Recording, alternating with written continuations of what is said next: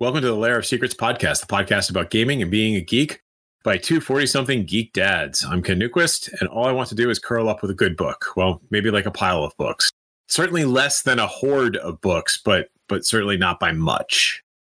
And I am David Moore, and I've been sleeping in the eighth library lately, catching up on reading and media. Uh, so uh, evidently, I have taken your dream um, lately, at least Yes, at least in this last week or so. Um, so go ahead and tell us about about the books that and and things that you want to read. Yeah, so I, I- have really been assembling this horde. It's it's kind of funny. Like you sit down and all of a sudden you realize like you have this search of search stack of. I guess it's also a search of books as I so like kind of secret them away in uh, in um in Goodreader. But in any case, so I am currently reading uh, Ready Player Two by Ernest Cline, which is obviously the follow up to Ready Player One, also by Ernest Cline um, and it is it's probably about what you would expect. Uh, it's more video game nostalgia. It's more fetch quests. I would say it's it's not as good as the original. Um, although good is highly subjective in this context, uh, I think he does some good things in terms of inclusiveness. Um, but I was hoping for more out of the book. Like I don't, I Hmm. don't know. I think he's he's got his shtick and he is doing his shtick, and it is enjoyable, such as it is. Um, his main character makes some dubious decisions. Um, I'm just not. I, I, I've, I'm stuck on the last like 10 percent of the book for the last couple of weeks, just because I haven't sat down and finished the stupid book. Like like dubious as in dubious out of character, or dubious as in why why would you make that choice? But it Well, would be possibly right, in so- character.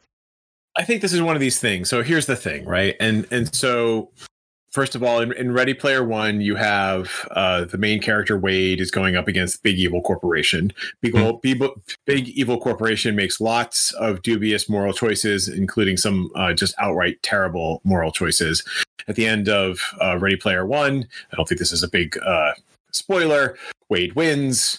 Um, and now he and his friends can they- they they're the ones who can own the corporation. They're the ones who can make the decisions. And so, unfortunately, at the beginning of the book, Wade is starting to make bad decisions, which sets up some of the conflict that drives some of the story. But he's doing things like, you know, okay, so if you're the equivalent of Bill Gates, Gates or Steve Jobs, and you can go in and look at any particular individual's user data, would you do that? Like, no. right? Like that is a bad choice. You shouldn't go out and look at people's information just because you can, right? Evil corporations do that. I work in IT. That would be irresponsible. You only do this sort of thing when you must do this sort of thing because someone has said that you need to go in and do it because there you know there are reasons why you need to go in and look at user data is appropriate for debugging or some other situation there's been a breach right but you always do it with the highest regard for the user's information right? And so it just rubbed me wrong that you know cool you know you fought the big info you know big evil corporation and won. But now you're in this position and with infinite power comes infinite responsibility except you know yeah i'm just going to go off and look at user information.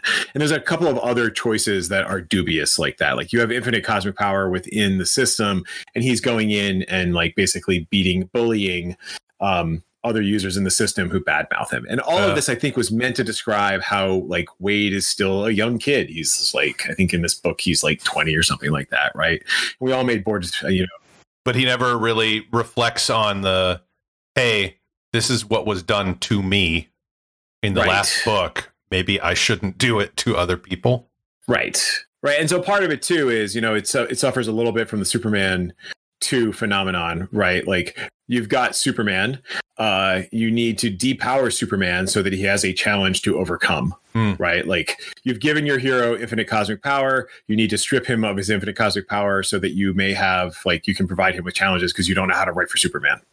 Well, I mean, Ready Player One wasn't written with a sequel in mind. I, I would, I'm, I'm supposing, but it certainly doesn't look like, doesn't read like it was written with a sequel in mind. With how Yes. awesomely Wade wins at the end. Right. like, Like, what's the downside? Like, yes, life continues on, which is kind of like what Ready Player Two is sounding like from you for me, but it doesn't sound Right. Yeah, it, it doesn't sound like it was planned as a life continues on. Let's keep telling the story. It was a oh, Ready Player One was really successful. maybe if we write a a sequel to it, it will be pretty cool too. Right. And I will say, like, from a spoiler situation, all the stuff I discussed for Red or Ready Player 2, that all happened, I think, within the first chapter, right? Like, setting up Wade has come into his own and what does he do with it, right? Mm-hmm. Um, and so I don't know, it just it, it rubbed me wrong. Like this the setup, like I don't know that we need to it is more if you liked Ready Player One, there will be things about Ready Player Two that you very much enjoyed. I think the only I agree with you. I suspect the only thing that Ernest Cline had going into the sequel was a title, Ready Player Two, because obviously that's what the, the sequel would be called, right? Me personally, I could have seen flipping it and Ready Player Two being about the person who takes on Wade, right? Because Wade is he's the antagonist now. He made bad choices because he is just a teenager with infinite cosmic power set that up as the dynamic. That might have been a more interesting story. Yeah. Um, yeah. You know, like the redemption quest of Wade because he has lost his way. Um, but in any case, Ready Player Two. It's not a very the, the most amusing thing about Ready Player Two for me is nothing about the book. When I ordered the book, I accidentally ordered the large print version.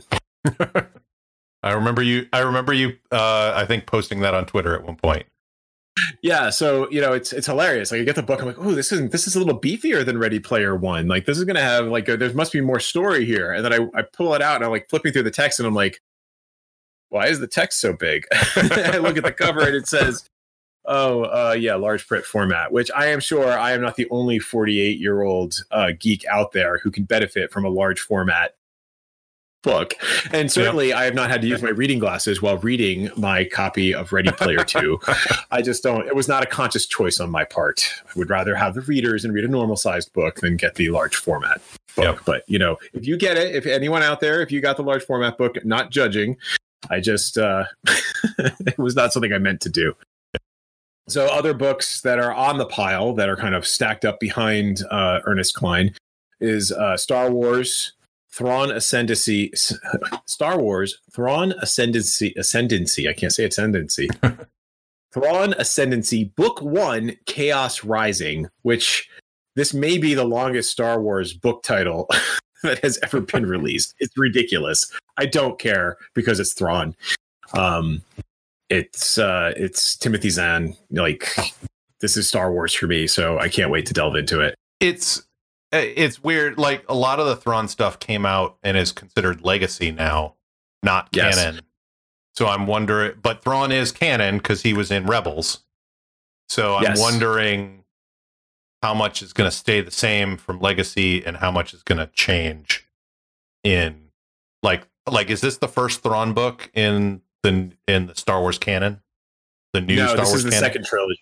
No, this is the second trilogy. Okay. So they did the first three books kind of reintroduced it was it was Thrawn's origin story within the new canon, right? Okay. And so how he show like how Vader finds him, how he meets Vader, and then there's some flashbacks that include the Clone Wars. Um, and it's it's pretty good stuff. I enjoyed. I think I enjoyed the first book and the second book, the uh, first and third books in that trilogy the most. Um, but overall, I think he does a he does a really good job with it. Now, Thrawn was the uh, in the Legacy series. Thrawn was the one that had where um, the ysalamiri, the the yes. force pushing away lizards, and and the clone of Luke and the clone of the Emperor. Yes. With the yes, extra, you're remembering it way better than I am. With the extra vowels. that Luke. Yes. Luke. Yeah. Yeah. Okay. Yeah. So there was there was that was those were those books, and um, and so I haven't actually gotten to that part of Rebels to see where he shows up. And I know he's in he, Rebels, but I just haven't gotten that far toward the end of the series. Um, and right. they do a really good job with him there. Um, they don't talk about ysalamiri or anything like that, but they do bring in his uh, his. He has a lot of art, art and artifacts from other civilizations, but they don't explain necessarily why, like they do in the original trilogy books in the Legacy series. So I don't know how much people who are newly introduced to Thrawn will understand that he that by studying the artwork he can understand how that person how a an individual from that society would act. Um, right. You know, um, I don't think they really they hint at it a lot, but I don't know that it is something that would get caught because it's explicitly it's it it's explicitly revealed in the books, but it's not explicitly revealed in in Rebels. Right. And so they they get he gets into that again in the in the first trilogy. Okay. Cool. And so the, the first trilogy is also interesting because Thrawn is this guy. He's got this intellect. He he can learn about cultures through all of this research. And so he, even though the, the Death Star project is obviously this big imperial secret, he's seeing signs that resources are being diverted. And so part of the story, which is kind of cool, is him realizing there's this mega project going on in the galaxy and he doesn't know what it is, right? Because he's rising up through the ranks. He's not, mm-hmm. he doesn't start off as Grand Admiral Thrawn. Um, so that's cool. I mean, I, I enjoy the books. I think I'm looking forward to reading this one. The next book I have on my pile is Rhythm of War by Brandon Sanderson, which, if it were a real book, would be like double the size of the pile because it's like a thousand pages, 1100 pages or or or it could be really really thin pages and a lot shorter. True. So this is the um the fourth book in the Stormlight archives. Uh it's big epic science fiction. My son loves it. He and I've been re- he's been reading it. He's actually not quite gotten done with it because he's learned. I think this is a very important thing for Neutron Lad. He has learned that when he loves a book, he should pace himself while reading it because it, it will be over and then he will no longer have it to read. When he was younger, he would solve this problem by just rereading the books like five times. uh-huh. Uh-huh. But now that he's 14, he's matured a bit and he's actually savoring the book instead of just like blowing right through it. So, uh, well, re- so that's on the rereading pile. a thousand pages five times takes a while too. So yes, and I, I, can't say that he reread the Stormlight archives uh, that many times. He did reread all of them over the summer in anticipation of this book coming out in the fall. Um, so he's read them all at least twice. I had that plan for the the latest two Dresden Files novels. Like I I, I like picked up a pack of uh, I think it's like one through five on the Kindle. They had a bundle, um, like an mm-hmm. omnibus edition, and uh, and then then the actual book came out. I'm like, I'm going to read the actual book uh, rather than reread. but right, so so I have it. If I run out of stuff to read, um, that isn't new, uh, I will uh, I will dig into those again because those were good, and I could use a, a, refresher on it. But yeah, and so I also have uh, the Children of Time by um, Adrian. I'm going to massacre his last name, so I apologize. This uh. I, I don't um, know. It looks like Tchaikovsky or Tchaikovsky. I, am not eh, sure. It's in the show notes, so you guys can go and find it and tell me how we're actually supposed to pronounce it. Um, I suppose if I did more research, Google would tell me how to do this. But in any case, um, this is uh, like the, the, the blurb is epic story of humanity's battle for survival on a terraformed planet, and that was the hook that got me to add it to like one of the auxiliaries on my summer reading list. And so I bought the book and just you know it's sitting there waiting to be read.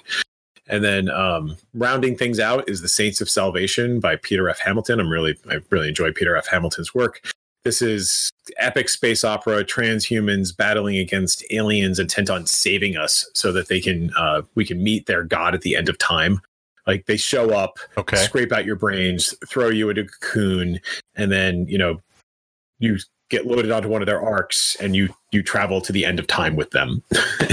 Obviously, humanity is not super thrilled about this idea, and so uh, we send off our our our spawn out into the various edges of the galaxy to try and like regroup after Earth is invaded. And now in this book, um, we are preparing, hopefully, to actually fight the big fight. Um, so Peter F. Hamilton is great when he's doing big epic space opera. He's doing big epic space opera. So I'm I'm looking forward to this one. Cool. Um. Yeah. It, I mean the that setup sounds like someone heard about the Mi-Go from H.P. Lovecraft Yes. and then decided, okay, I can I can work with this. Yes, I think they're perhaps slightly more benevolent in so much as they're taking us along with them. But well, there's yes. never really any any reasons like that humans can understand for at the time of why they're doing what they're doing. So this is very true. So yeah, it's just brains in jars. Yep. Yep. So the other thing I wanted to just mention, uh, my birthday's coming up. That's okay, guys. You don't have to send me any presents because by the time we get this podcast, I'll probably be 49. um, Distinct uh, possibility. Uh, no, I will be 49 because I'm, I'm I'm 48, going to be 49. I'll be 50 by the time this podcast comes out. But in any case, I'm kidding. Uh, we're getting into our release schedule, guys. Don't worry. Uh, but coming up for my birthday, you know, putting together my birthday list, and so there's two things I'm interested in. Both are games for the Switch because uh, I don't have enough games for the Switch. One is uh, Fire Emblem Three Houses. So I think I may have talked about this one before. Um, I think you did. Fire Emblem is this epic Japanese role playing game where you had it's like squad level armies um, like you've got 20 or different combatants that go up against other combatants, and there's these big epic stories and what have you. And I told myself I would not get this until I finished the version I had on the 3DS. And then I um, misplaced my 3DS. I, I, have no idea where it is. It may actually be officially lost at this point. Oh. Um, you know, misplaced is usually good for a month or two. After a month or two, you probably have to switch to just admitting that it was lost. Yeah. So with that said, that means I can get Fire Emblem Three Houses for the Switch because I still know where my uh, Switch is. And uh, the other one, which I'm I'm thinking would be a great game for my son and I to play, and my daughter if she wants to join in, uh, Marvel Ultimate Alliance Three: The Black Order. So this is okay. basically just like the whole Marvel superhero pantheon thrown into a video game that's kind of like got Diablo style gameplay. So is it multiplayer? Um, it is. Oh, it okay. is. So you can have at least up to two people playing at once. It may be more than that. I'm not sure. Like if you connect multiple controllers, like you can connect up to four, four or eight controllers. I don't know how many. Um, yes, but that would be yeah, that would be pretty cool to to take a look at. Yeah, so it's up to four players. Nice. Yeah, okay. so it's up to four players. So Jordy and like uh, my my daughter and and uh, my son can easily join in playing this, and uh, seems like a great thing to play over Christmas. And it's gotten pretty good reviews. Like one of my friends is a big Marvel fan, like me. He's a big X Men guy, and he swears by it. So, or at least previous iterations of it, not so much on the Switch. So I am uh, I'm looking forward to it. Like getting like you know Guardians of the Galaxy. It's got like all of the X Men.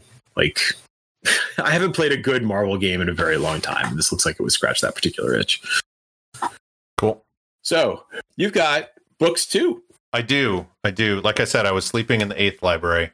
Um, I should have said the ninth library uh, because my currently my current book that I'm reading is Gideon the Ninth, um, which is the first in a series, um, and I, I really like it. Um, it's really hard to really hard to describe.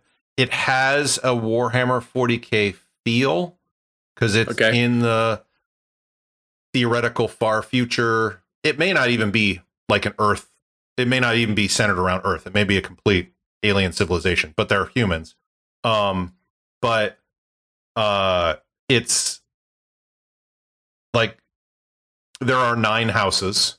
The first house is the house of the emperor, uh, the undying emperor. He died and became God, and then came and then became and then trying to remember how it's put. It's like God became the emperor, and then the emperor became God, sort of thing.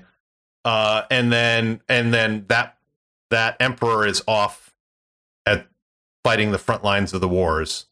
Um, but the difference is it, it doesn't it it has the feel of 40k a little bit with like the decrepitude of you know the ages and like they're not moving forward per se uh, but right. but it's but it's not 40k because um, the other eight houses uh, are they do different things, kind of uh, like they're they're like the ninth house is all about secrets, um, but each house, uh, the leaders and such of each house are necromancers.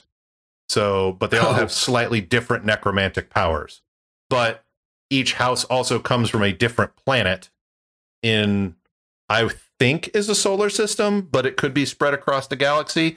It's like the world building is really cool, but it only gives you like little pieces at a time. And so you have to like build it up in your mind over time. Um and like at this point, like it feels like the ninth house is way out on Pluto. Um you know, and and they've been summoned to the first house's planet, and it's described as like basically a big blue and white marble. So it sounds a lot like Earth, but if you're going by the numbering, you would think it would be Mercury. You know, uh, if you're right. if you're going by the number of, but but I don't know. but it and, and the thing is, is that doesn't matter. Like it, it's it's it's the setting, um, but it's you know Gideon in this case is um like a foundling, uh, effectively a foundling that's been raised by the ninth house, and but the ninth house won't let her go, and she's been trying to escape all her life, like since four years old or ten years old or something like that. Um, and she's I think mm, eighteen or twenty at the time of the the book starting. Um, and I won't get into more of that because, um, but it's it's interesting. It's it's a really good book. I I've liked it. Um, I've been reading it the last few days, and I am waiting for my Kindle to load. Uh, I'm uh, halfway through, so um, it's it reads pretty fast for me.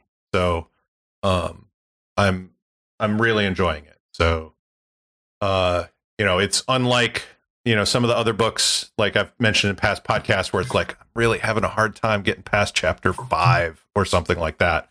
And i'm like two days and i'm already halfway through the book. And i'm i'm going to probably spend several more hours tonight reading it. Just before this one uh, i finished uh, a book in the alex verus series um, called forged uh, it's the latest one it's by benedict jacka um, and the best way I can describe the Alex, Alex Verus series, Alex is basically if Harry Dresden were British and a diviner. Um, but he has a lot of the same problems that Harry does. Um, in that, like the the Council of Wizards in Britain really doesn't like him, or elements of the Council of Wizards in Britain really doesn't like him, and often tries to kill him. Um, and so this is the the latest in that series of novels. Um, and it uh, it also I read th- read it pretty quickly. Well, um, you know, my wife said, "Can you angle the Kindle away so I can sleep?" You know, at one point. so, um, so that was good. Um, and that series is still going on. Um, not sure how he's going to wrap that one up. Um, but there's 10 or 12 novels in that series so far. So, um, and then uh, before that one, I read Gentleman Jole and the Red Queen by Lois McMaster Bujold. Uh, I discovered the Miles Vorkosigan saga, which is this book is seems to be the end, like the capstone of that series. Um, and I read it would probably yeah, it was a while back. Uh like it, they came out she started writing them and they came out in the mid 90s, early 90s. Um and but I didn't discover them until the late 90s, early 2000s. Um and uh, every time I find out there's a new one, I've picked it up. Um this one uh does not deal with Miles. Um, like he's in the book, but for the most part, it's about um, Miles's mother, who's nicknamed the Red Queen, um, and her. Uh, it's hard to describe. He's an admiral in the same uh, military, um, but it's about kind of their budding love affair when they're in their 60s, sort of thing. Um, and uh like it, it it's funny like i enjoy her writing. There wasn't a lot of action in it um which is very different than most of the rest of the miles Vorkosigan saga. Um like the miles Vorkosigan saga borders on military sci-fi in terms of like how it goes um or borders on um ender's game in some spots like the like the like the the stunner tests and stuff like that in in Ender's game, the training sessions. Um, it, they're really good. It's a really good series, but uh, this is feels like she's like and life is going to continue on. Let me tell you about just a nice, simple story about this budding little love affair and all of these little problems that seem like in in past novels would be the meat of the novel of like these little budding problems would would explode. Like there'd be an explosion of violence or or whatever or or uh, politics or something like that. But then they all just kind of like yeah and somebody else is going to handle that. Or they didn't really explode because life is just continuing on.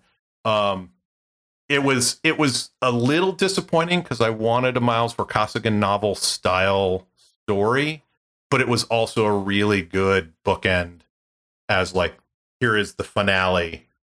Life is going to continue on. Your heroes and and their friends and their family are going to have a nice pleasant life after you shut the pages of the book. It's like okay i, I am good with that. Yeah I, there could definitely be a value in that. Yeah like, i mean after after reading this series for almost 20 years it's like yeah i can i can shut the, the shut the covers and and and uh, and be good with end of that very nice. Yeah, and the the other one was just a very short novella, uh, which I had actually found first. Um, I was like, oh, uh, she's got a new thing out, so I bought it. Didn't realize it was a novella, and like ripped through it. Um, and then uh, and it's like, oh, it just ended. Well, does she have anything else? And then that's when I found the Gentleman Jole and the Red Queen. Um, gotcha. But that was uh, Penric's Demon, um, and that's a fantasy series that she's been writing. And uh, the setup for it is they have. Um, I feel like I might have talked with you about this one. Yeah, I think I can't remember if we talked about it on the podcast though, or if we yeah. talked about it just hanging out. That's true. Um, so uh, the the world has these things called demons, which or that the the humans there call them demons. Who knows what they are? There's some sort of spirit that can attach itself to a human. And the main character is uh, riding off to be betrothed, and uh, a woman basically has a heart attack with her ret- retinue. Uh, this priestess has a, a heart attack uh, on the road. Uh, he runs up to help and effectively hit her demon transfers itself to him and uh, all sorts of stuff ensue from that. So uh, I enjoyed it. Um, when I have worked my way through a few more of the books that I still have yet to read, which I won't go into now. Um, but uh, when I've worked my way through what I still have on my Kindle, uh, I will probably pick up, uh, go back and find the start of that series and, and pick it up. But Penric's Demon's a good standalone novella. So that's all the books so far. Um, you know, the, the sad thing is, I have even more books on my Kindle. Like I was looking yeah. through the list, like, oh, I bought that, I bought that. I asked for another one for for Christmas for my mom. Um, like so, there's going to be even more books. well, I've got like five other books that I know of on the Kindle that I want to read, and at least two Audible books that I just picked up because it's I keep getting credits, and if Audible is kind of nefarious in this that if you cancel the subscription, your credits will expire um, and go away. Um, but there aren't a lot of books that I want to grab on the on Audible at the moment. Um, so I've still got four of them, but they also expire if they're more than like I think a year old. So I was like, okay, I'm gonna pick up a couple of ones that I wanted to pick up. So uh, one of which was a Carl Sagan book, um, and then the other one was uh, I don't remember. Um, like I remember, but I it was the same. It's same author that did um, the Becoming New York City uh, okay. book. Um, but I'll there. It's like 17 hours of audio. You know, so it'll be a right. while. Um, that's probably more of a, a spring or summer one when I go out on really long walks. So exactly. But uh, other media, friend of the show, Natalie, she had mentioned uh, Lower Decks at one point, and I was like, you know what? I, I really want to look at it. Let's let's see where it is. Oh, it's CBS All Access. Well, I have Prime. They give a seven day free trial. What the heck? I'll I'll I'll I'll take a look at it. and then proceeded to mainline both seasons of it uh, within a couple of days because you know working from home, I have a TV and a couch and a laptop. My neck really complains that I am working from the couch. Uh, but uh, yeah, I, I, mainlined both seasons of Lower Deck, um, which felt a lot like Futurama meets The Next Generation. I'd say that's accurate. which was really, I, I really like it. It's it's a really good series. My wife, not super fan of that sort of humor per se, uh, but but I liked it. And then after that, my my Star Trek, you know, uh, need was itching, so I went and I started watching Discovery, uh, and really found I enjoyed Discovery, and have watched all the way up through part one of a two-parter in season three so I've I've mainlined from season one all the way to season wow, three. That is a lot of Star Trek, I have to say. Yes. Like I, I, I did something similar with with the lower decks and with this the current season of Discovery to get caught up. Um, but yeah, that, that's a lot of Trek. that's, it's a lot of Trek in in seven days, mind you. Yes. So it's like oh, that's when you start dreaming about Star Trek. yeah, and I, I managed to do the bad thing of well, not bad, but but I had a choice of like hey, what is your continuing subscription going to be? Is it going to have commercials or no commercials? And for some reason, I hit the commercials option. So my free trial had commercials too.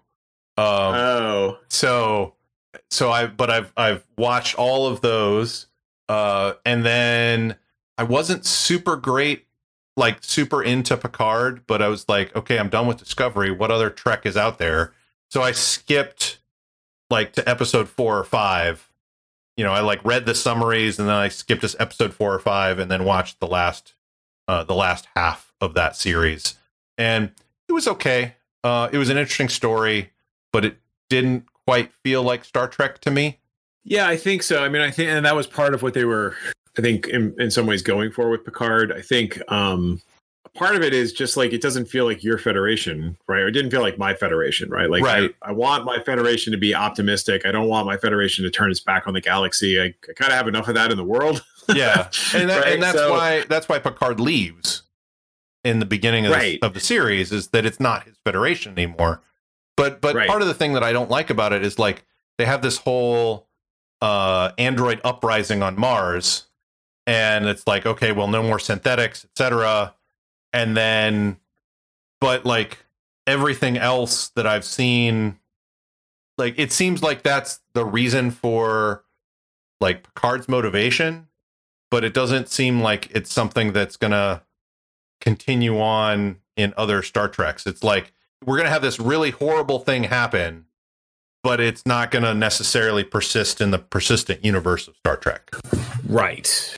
Like it, it, that's the way it felt. I mean, it's somebody totally could do it. But but yeah, uh, it. I mean, it seemed neat. It seemed kind of cool. I saw the ending kind of coming with what happens with Picard. Like they put like Chekhov's howitzer on the mantle, sort of thing. Uh, like and and but in typical Star Trek fashion, like it's all neatly resolved at the end of the series. You know, yes, that like like everything's just fine now. You know so they don't they don't talk about the weird space worms anymore. Because was the portal closed sort of thing. Right. Right. Weird. i mean i did the parts of me like did enjoy like seeing old friends right? Like yeah. you know seeing the, the the touch touches back to uh to next generation and voyager was cool and so I, I think that that part of it carried me through. And also, I did not try and binge like several years of Star Trek in seven days. yes, um, which I am in no way criticizing. I, you know, I could totally see myself doing exactly the same thing. I had a very like strange, weird trip when uh, Battlestar Galactica was out, and I think I binged like all of season two of Battlestar Galactica while down with a terrible cold, like over the course of three days. And I'll tell mm-hmm. you, folks, you do not want to watch that much Battlestar Galactica when you are not in your right mind, right? Like it's that kind of like terrible cold where you can't sleep, but you you you drift off and like you're in this weird half dream state. And throw in Battlestar Galactica, not a great mix. Yeah, that would be a that would be a trip. that would certainly be a trip. but I really enjoy. I got to say, going back to the lower decks, I really enjoyed the lower decks. I think it reminded me of uh, John Scalzi's red shirts, obviously. Yes. Um, and and so it wasn't quite as much uh, lower decks as I was hoping. Like they still they can't help but be Star Trek and like go off on like bigger heroic journeys. Like it's not just like the like the Office Space meets Star Trek, right? Mhm. But there was enough of that to be able to say like that it was enjoyable. Yeah. It was Yeah. it was it was fun. I'll I'll definitely watch future seasons of it. Yeah. Uh, like in terms of Picard, I think my favorite character in it actually was Seven of Nine because they Yes. she actually like has motivations and grows and like has her own thing at that point. Right. Um, right. And I would love to see more of that side of things. My biggest complaint about Picard, and this isn't a, a super big spoiler, I don't know, but um, it suffers from the same problem that the last Star Wars did, which is somebody found the clone tool for starships. you don't need to have 20 billion starships on the screen at the same time, right? Like Return of the Jedi didn't have it. It still felt like it was an epic space battle, right? You don't need to have 20,000 starships Yeah. because you can't see 20,000 starships. So don't bring 20,000 starships. Yeah. yeah. Yeah. We won't go into that part of it. Yeah, I mean, but but Discovery had a similar scene at one point during one of its seasons where like just all the starships show up, and it just at some point it suffers from the same thing that the Star Wars prequel suffered for: is there's too much happening on screen, you can't focus, right? It, starts to lose some of its effectiveness because there is too much happening, right? And you're Yeah. you can't keep track of the action because it's all just flying past your head. Yeah, in Disco- but between season one, two, and three of Discovery, you can tell that there was a big tonal shift, story shift over those seasons. And I and I yes, heard from one of our friends that like the showrunner changed between season one and season two and three. Um, Yes. and so I, you can definitely tell. Um, season three, um, I liked a lot. I like a lot so far. Um, yes, me too. but like even even season one which had a very different tone um still felt like star trek to me you know Yes, uh in a lot of ways so that was still pretty fun uh, it, uh although it is more uh serial than episodic than star trek normally yes, yes. But I, I did very much enjoy Captain Pike in um yes in season two of Discovery, and I'm glad that he's going to be back for Strange New Worlds, oh which cool. is I don't, I don't I don't know if you saw that, but it's going to be like the Adventures of the Enterprise with Captain Pike in charge and the crew of the Enterprise. So that's that's pretty cool that's that's pretty cool. So I'm I'm really looking, and it's going to be very much like, um, you know, like classic Trek, right? Like you're going to have a, a like a an individual. It's not going to be. So I always get serialized and episodic mixed up. Serialized- the stories are going to be more self-contained. okay yeah that's more episodic yeah i would al- i always used to flip them as well like the serials going way back before we were born was like the Right. movies and they'd have a cliffhanger at the end and then you'd have to come back next week and watch the, mov- the next movie right. um that's the that's what serial normally means and I should remember that. And yet somehow I I, I never quite do. constantly flip them in my head but anyway, yes, I'm loving the Trek.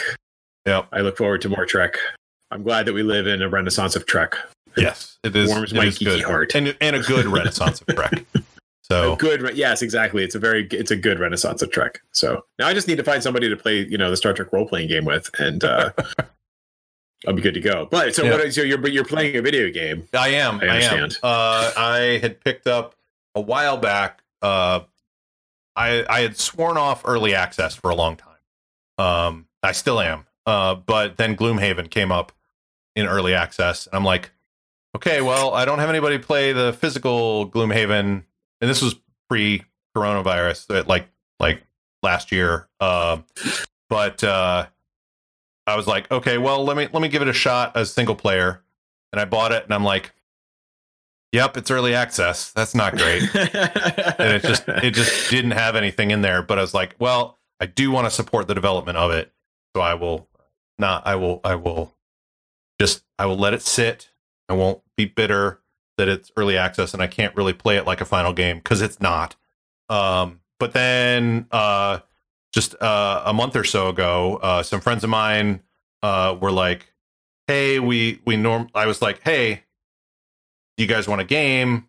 And it's like, yeah, we sometimes do, but we do get together and play Gloomhaven. It's like, oh, really?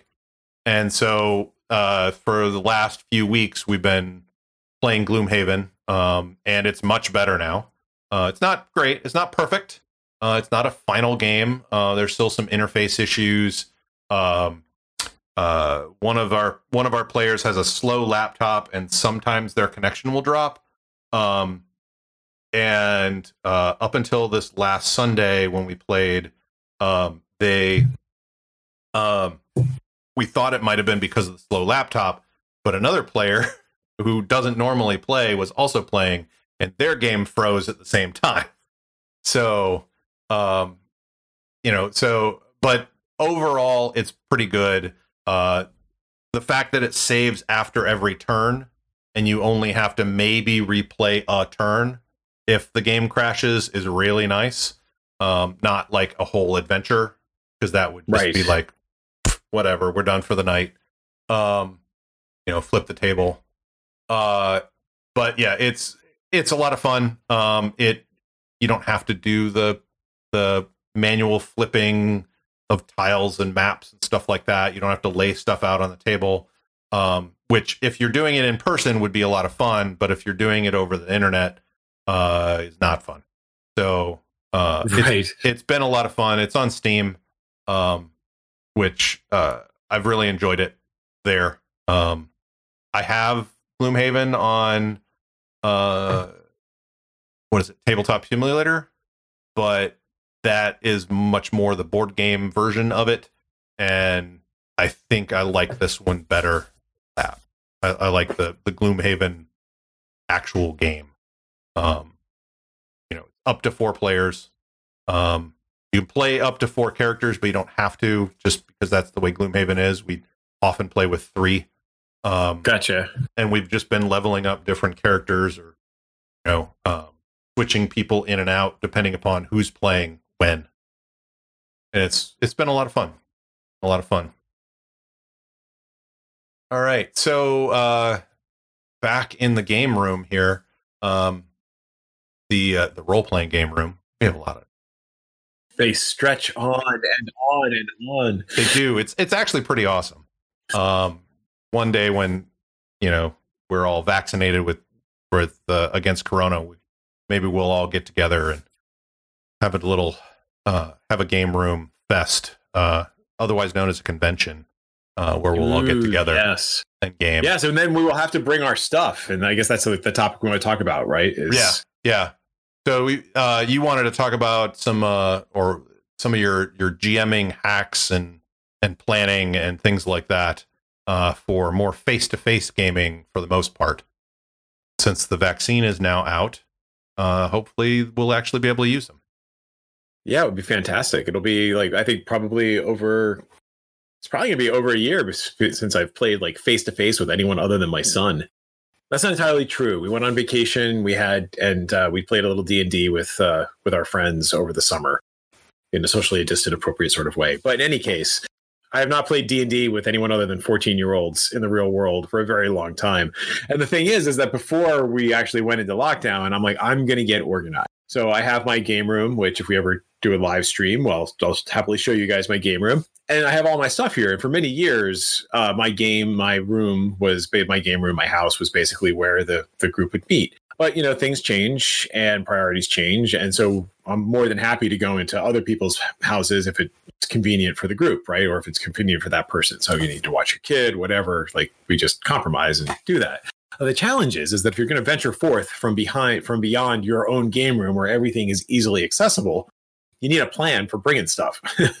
and so many years ago, when my group was first playing, and we would do this more regularly, like just kind of rotate from house to house to house, uh, I would have a series of milk crates and like lunch boxes and other random things that I would just throw everything into. So, like, you know, I'm older or I'm wiser. I think I would get a little bit more organized, right? so, my key organizing principle right now is the plano case.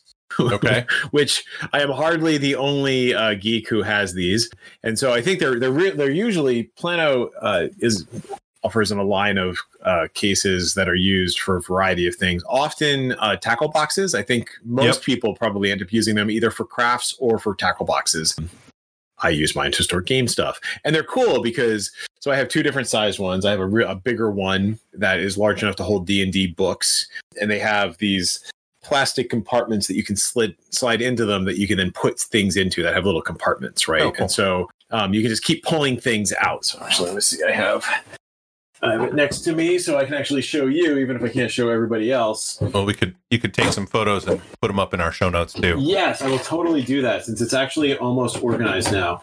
Um, and so I have one of these sets. You can hear the dice rattling. Ooh, sound effects.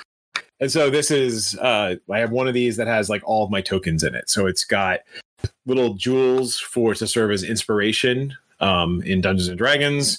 Um, also can be used as like plot points and other things in other games. Yep. I have a bunch of bennies or uh, rather uh, Poker poker tokens, Yep. poker chips, which serve for bennies and Savage Worlds, and just also can be used as inspiration.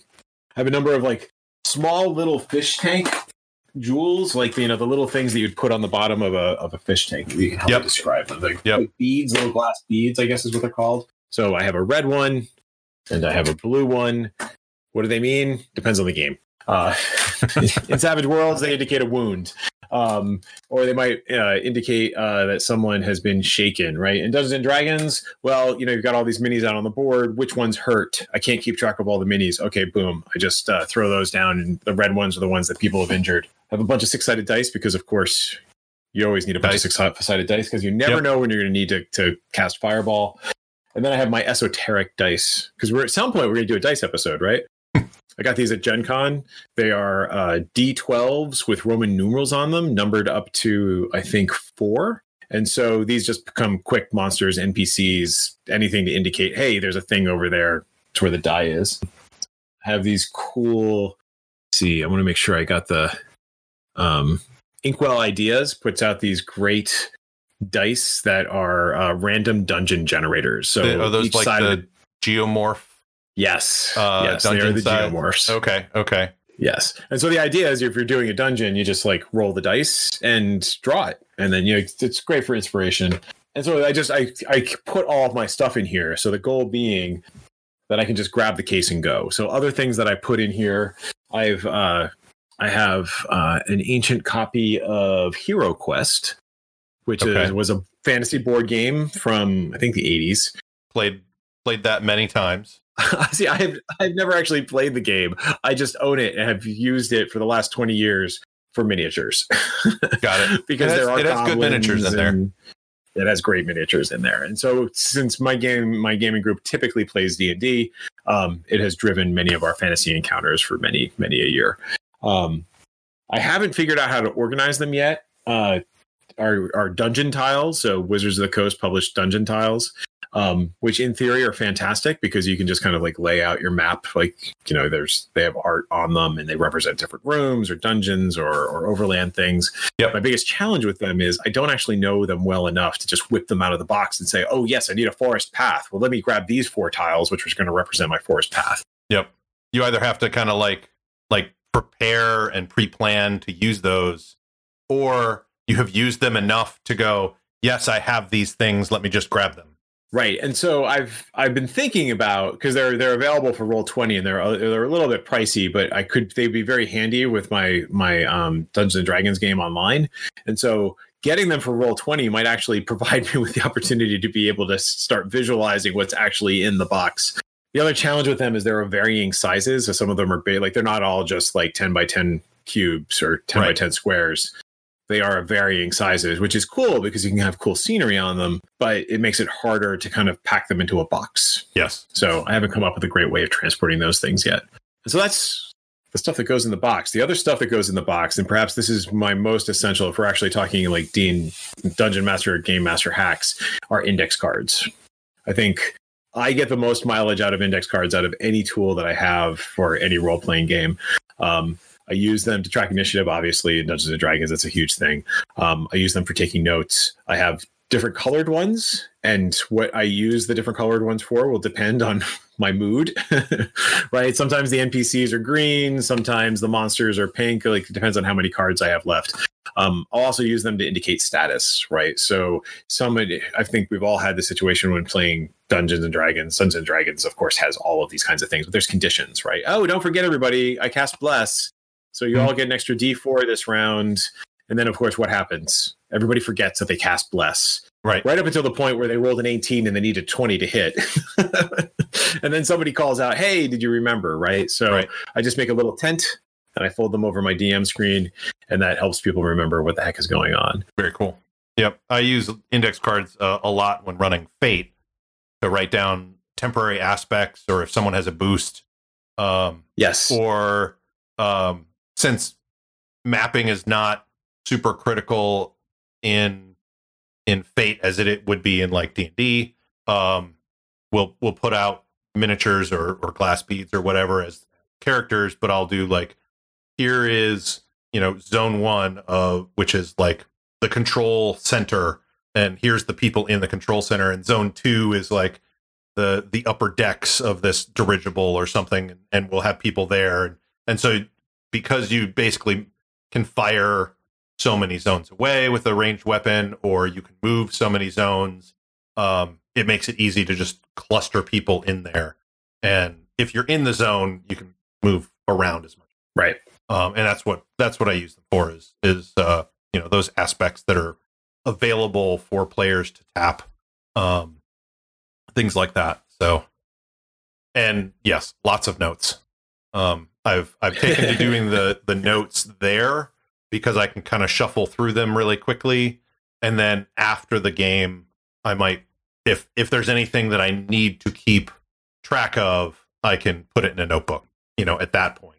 Uh, or if I don't have time, I can just shove the whole thing of note cards into the notebook, and then, you know, when I do have time, transfer. Them.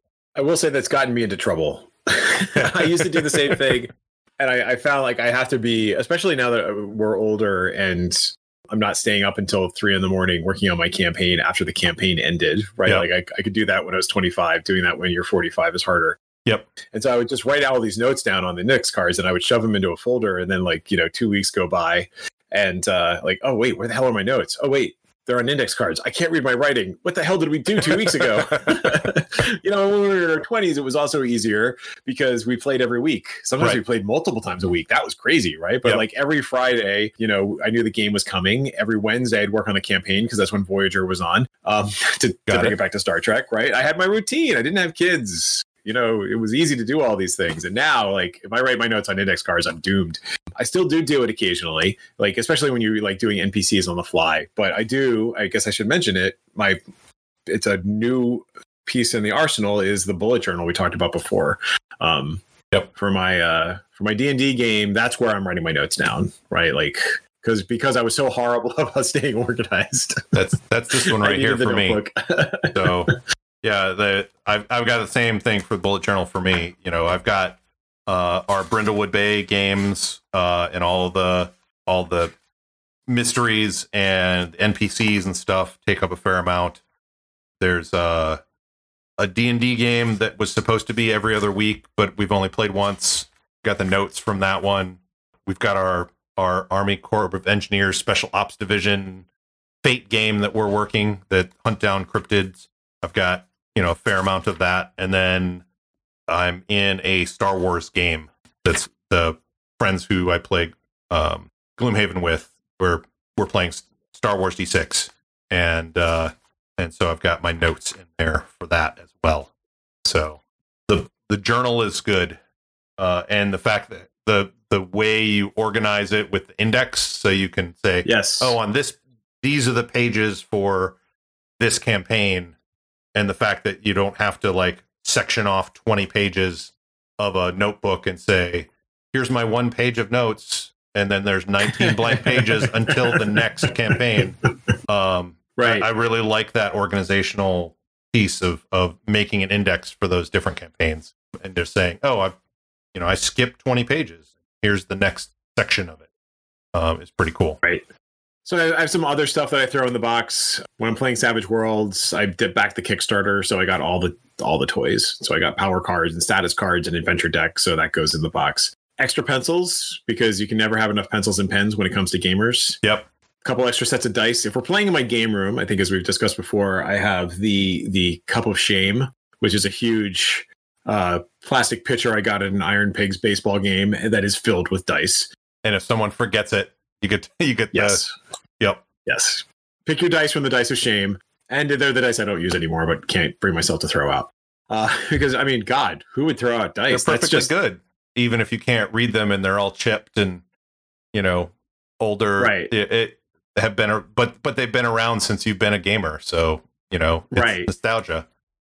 so I might have to. What I might need to do, and actually, like, what I might need to do is just come up with the portable dice cup of shame. Right, find an appropriate cup that I can throw an appropriate number of random dice into, and then, like, you know, because it, it happens at cons too. So I haven't actually tried this. One of my other motivating factors for doing this was I really would like to go to more game conventions.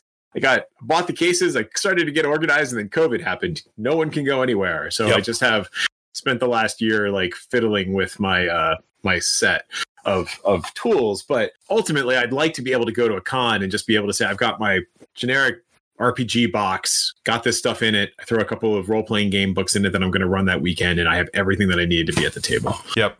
Yep. I one of the things that I that I like adding into the stuff for physical gaming is I have I have access to a Chromebook. It's it's my work Chromebook, but unlike most laptops, um, it's completely sandboxed between work and anything else. So I've logged in. I have in the past logged in with my personal account, and you know most gaming materials are on PDFs these days. I have not taken it to a con. I will say that. Uh, I got it after cons were not a thing anymore. But um, but you know it flips completely around. It's one of those tablet or it's one of those laptops that can turn into a tablet. Um, Gotcha. And so I can read the PDF there. And so one of the things that I'm thinking about is finding an inexpensive actual tablet and loading it up with every PDF that I own because I can. They don't take up that much space. And then just taking that with me to a con. right. I have to worry about battery power at that point, but I don't have to worry about my back.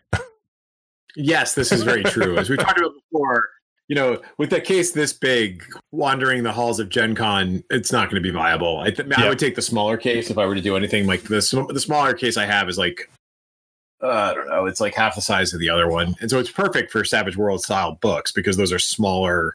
I don't know what the actual format's called, like more like folio style as opposed to your big, heavy. They're Um, well, they're about the size of uh, of the bullet journals, right? Yes, yeah, that's about Size. right. I mean, they're a little, Yeah. the, the latest iteration is a little bigger, but still, they're not They're overly like huge. And six honestly, if by go- eight or something like that. Right. And if I'm going to a, con, I'm not going to play D&D. Yeah. I'm going to play any other game other than D&D because Yeah, I can I'm- play D&D anywhere any time here. Yeah. I mean, eh, the games that I have played, the the cons where I've played D and D at, um, like when I go to Gen Con, I have very rarely played D and D. Years ago, I tried like Living City or Living Greyhawk, and I'm used to role playing, sitting down and playing my character, etc. Whereas those living campaigns were, uh, I mean, there's a saying that came out of Living Greyhawk was "I Greyhawk the room" or "I Greyhawk the body." which means that I search I, I Right. search it as thoroughly as possible to get all the stuff. Um, right. and that's not how I wanted to play. And so, if I did play a D and D game, it was someone is running an individual game, Right. and I'm going to sit down and play that person's adventure. Um, and and I've I've liked those. Um, but like you, like usually I will play D and D like when I was playing D and D pre-COVID stuff. Like we, one of the most of the groups that I've been part of have not enjoyed my non D and D games they're like we just want to play d&d you know and and so cons were always the place that i went to to play games other than d&d um so Right. i'm with i'm with you there I mean, it wasn't always this way. Like in the in the early, like the late '90s, early 2000s, when like D and D Third Edition came out, um, and the RPGA was still a force. Mm-hmm. Um, they would run things like specials and opens and what have you, which were really good con games. And I think we've talked about them some before. And so it wasn't just Living City. Like Living City, I always had a kind of a, a similar feeling. Like it just it wasn't quite what I was into. Right. Some of those other games were great stories. And so over time, though, either especially as the hobby has proliferated, the number of games that are out there is just so huge that you know I just I want to play all the games. Yeah. Um, but talking about tools, I also I use a laptop for my adventure notes. I use it for hit point tracking. Uh, like I usually have a spreadsheet for D and D to keep track of it because it's easier. I've I've been using index cards a lot more for keeping track of of hit points in fifth edition because I feel like the hit point totals are a little bit more reasonable and the game flows better. Like I just I haven't done as like crazy complicated spreadsheets as I used to do for for third edition.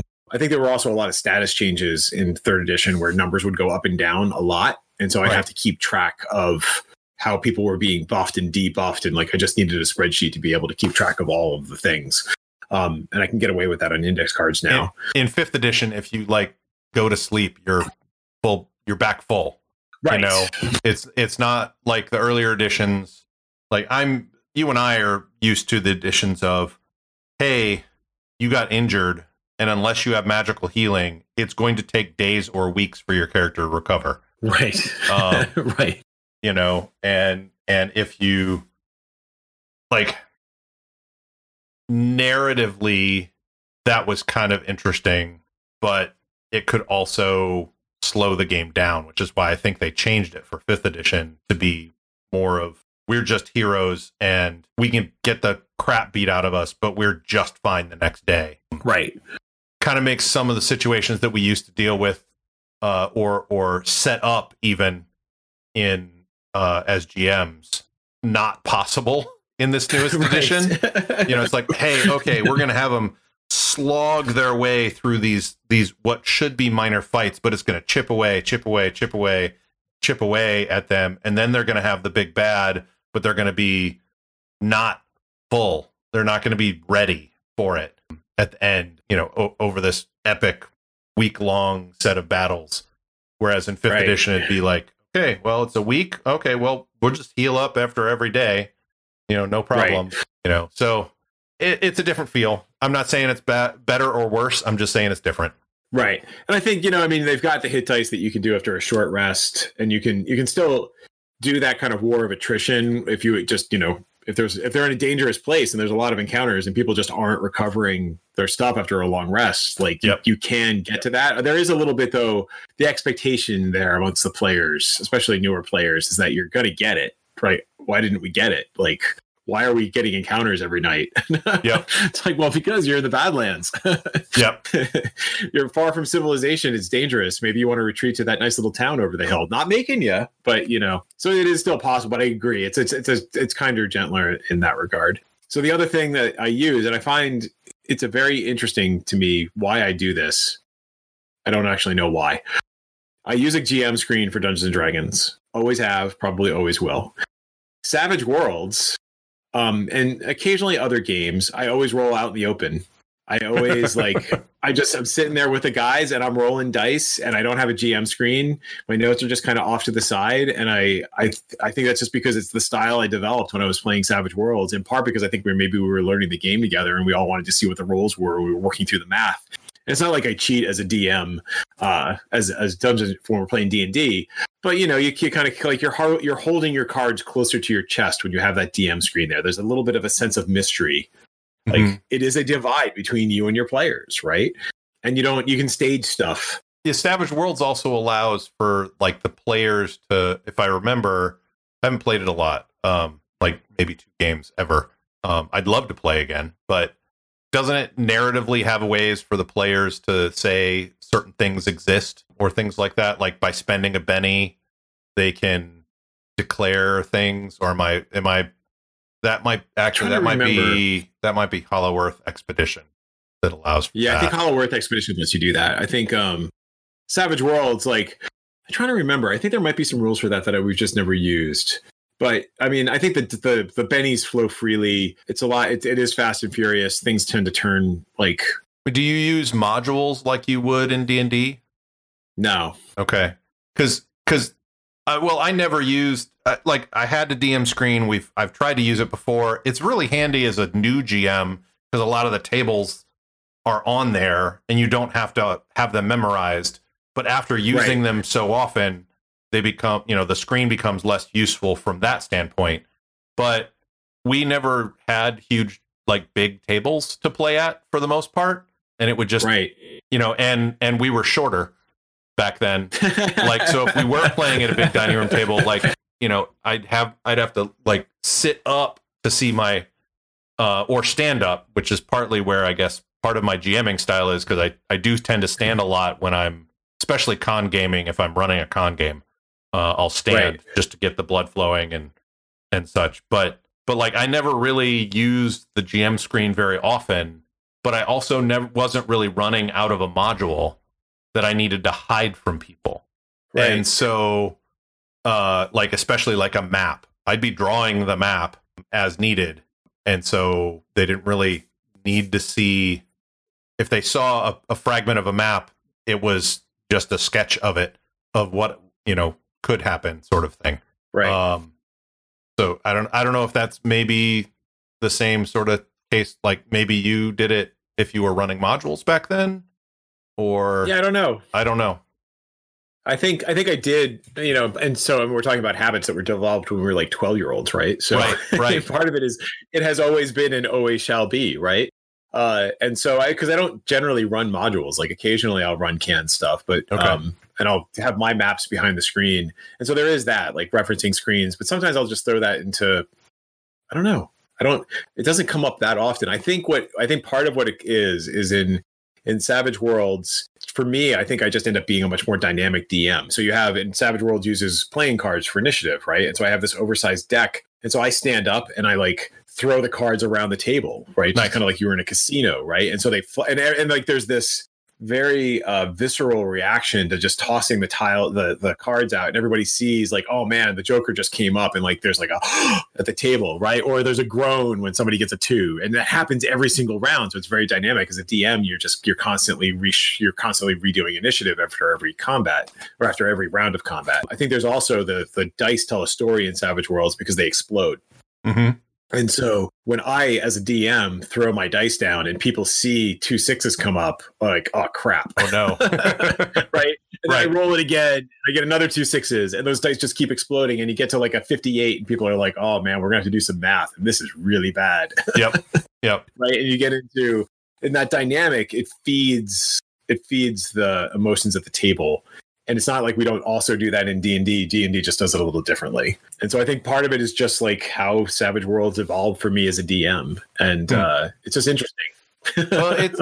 I wonder also one of the things that one of the reasons why you might want to not have things like your roles out in the open in an older D and D game is you know the players like I I've never been one to try and defeat the players, but I have certainly been one to try to not kill the players. You know, like uh oh, I made Right. this encounter a little harder, or they aren't going after this encounter, or, or, you know, their dice have been really bad, and my dice have been really good.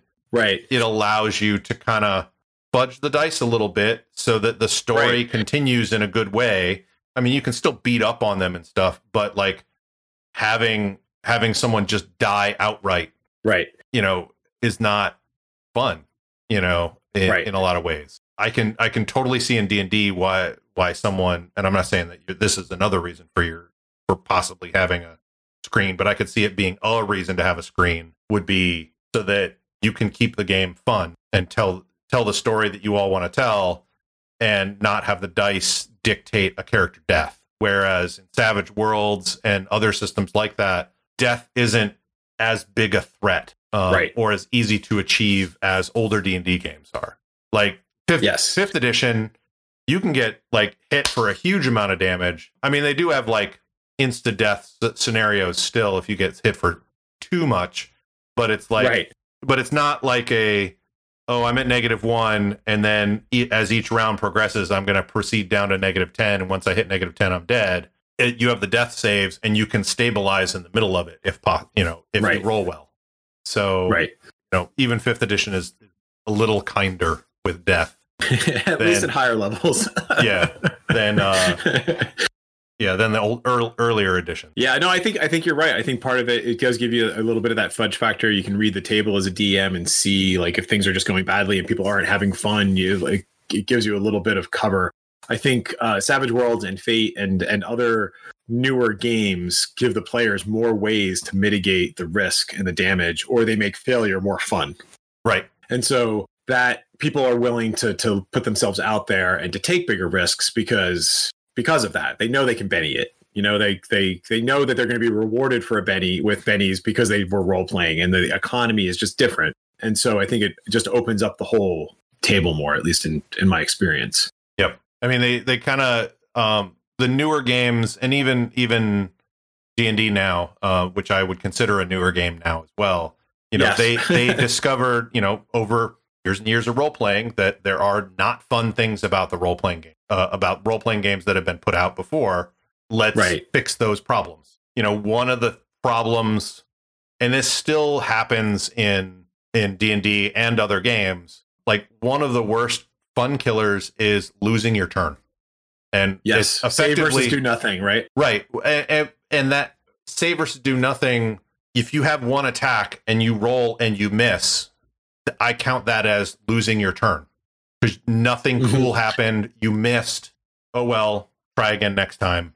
Um, a lot of newer systems, those failures can be made into more story for you.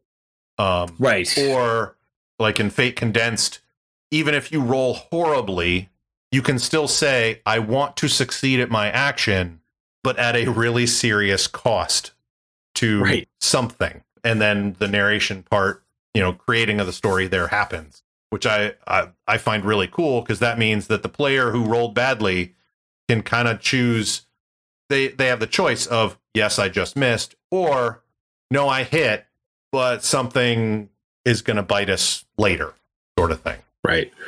Yeah, so I think you know to the uh, to to kind of like start to wrap it up a bit. I guess one of the things that we're talking about is the your hacks and trip trips trips your hacks and trips, uh, your hacks and tips and what have you. Like the little things that you do during the game can be very much influenced by the game that you're playing, which uh, is not rocket science, but you know it it very much that's very much the case, right? Like what I might do to facilitate a fate game or to get that fate vibe is going to be different than what I do for a D&D game. And I think what's interesting too is when you can combine the things that you learned in fate and you bring it to D&D, Mm-hmm. right? And like, you know, you start using the idea of zones, right? Because you know, if you're only ever doing a battle map in D&D, it limits what you could do. But if you have if you're doing a big city fight and you've, you're introducing like the different zones in the city as a way of being able to to abstract out like the fact that this thing is happening like in the equivalent of Central Park, right? Which is harder to do if you're not doing theater of the mind, but you still want to have some representation, right? And so to pull those kinds of things in and cross pollinate the games is is pretty cool.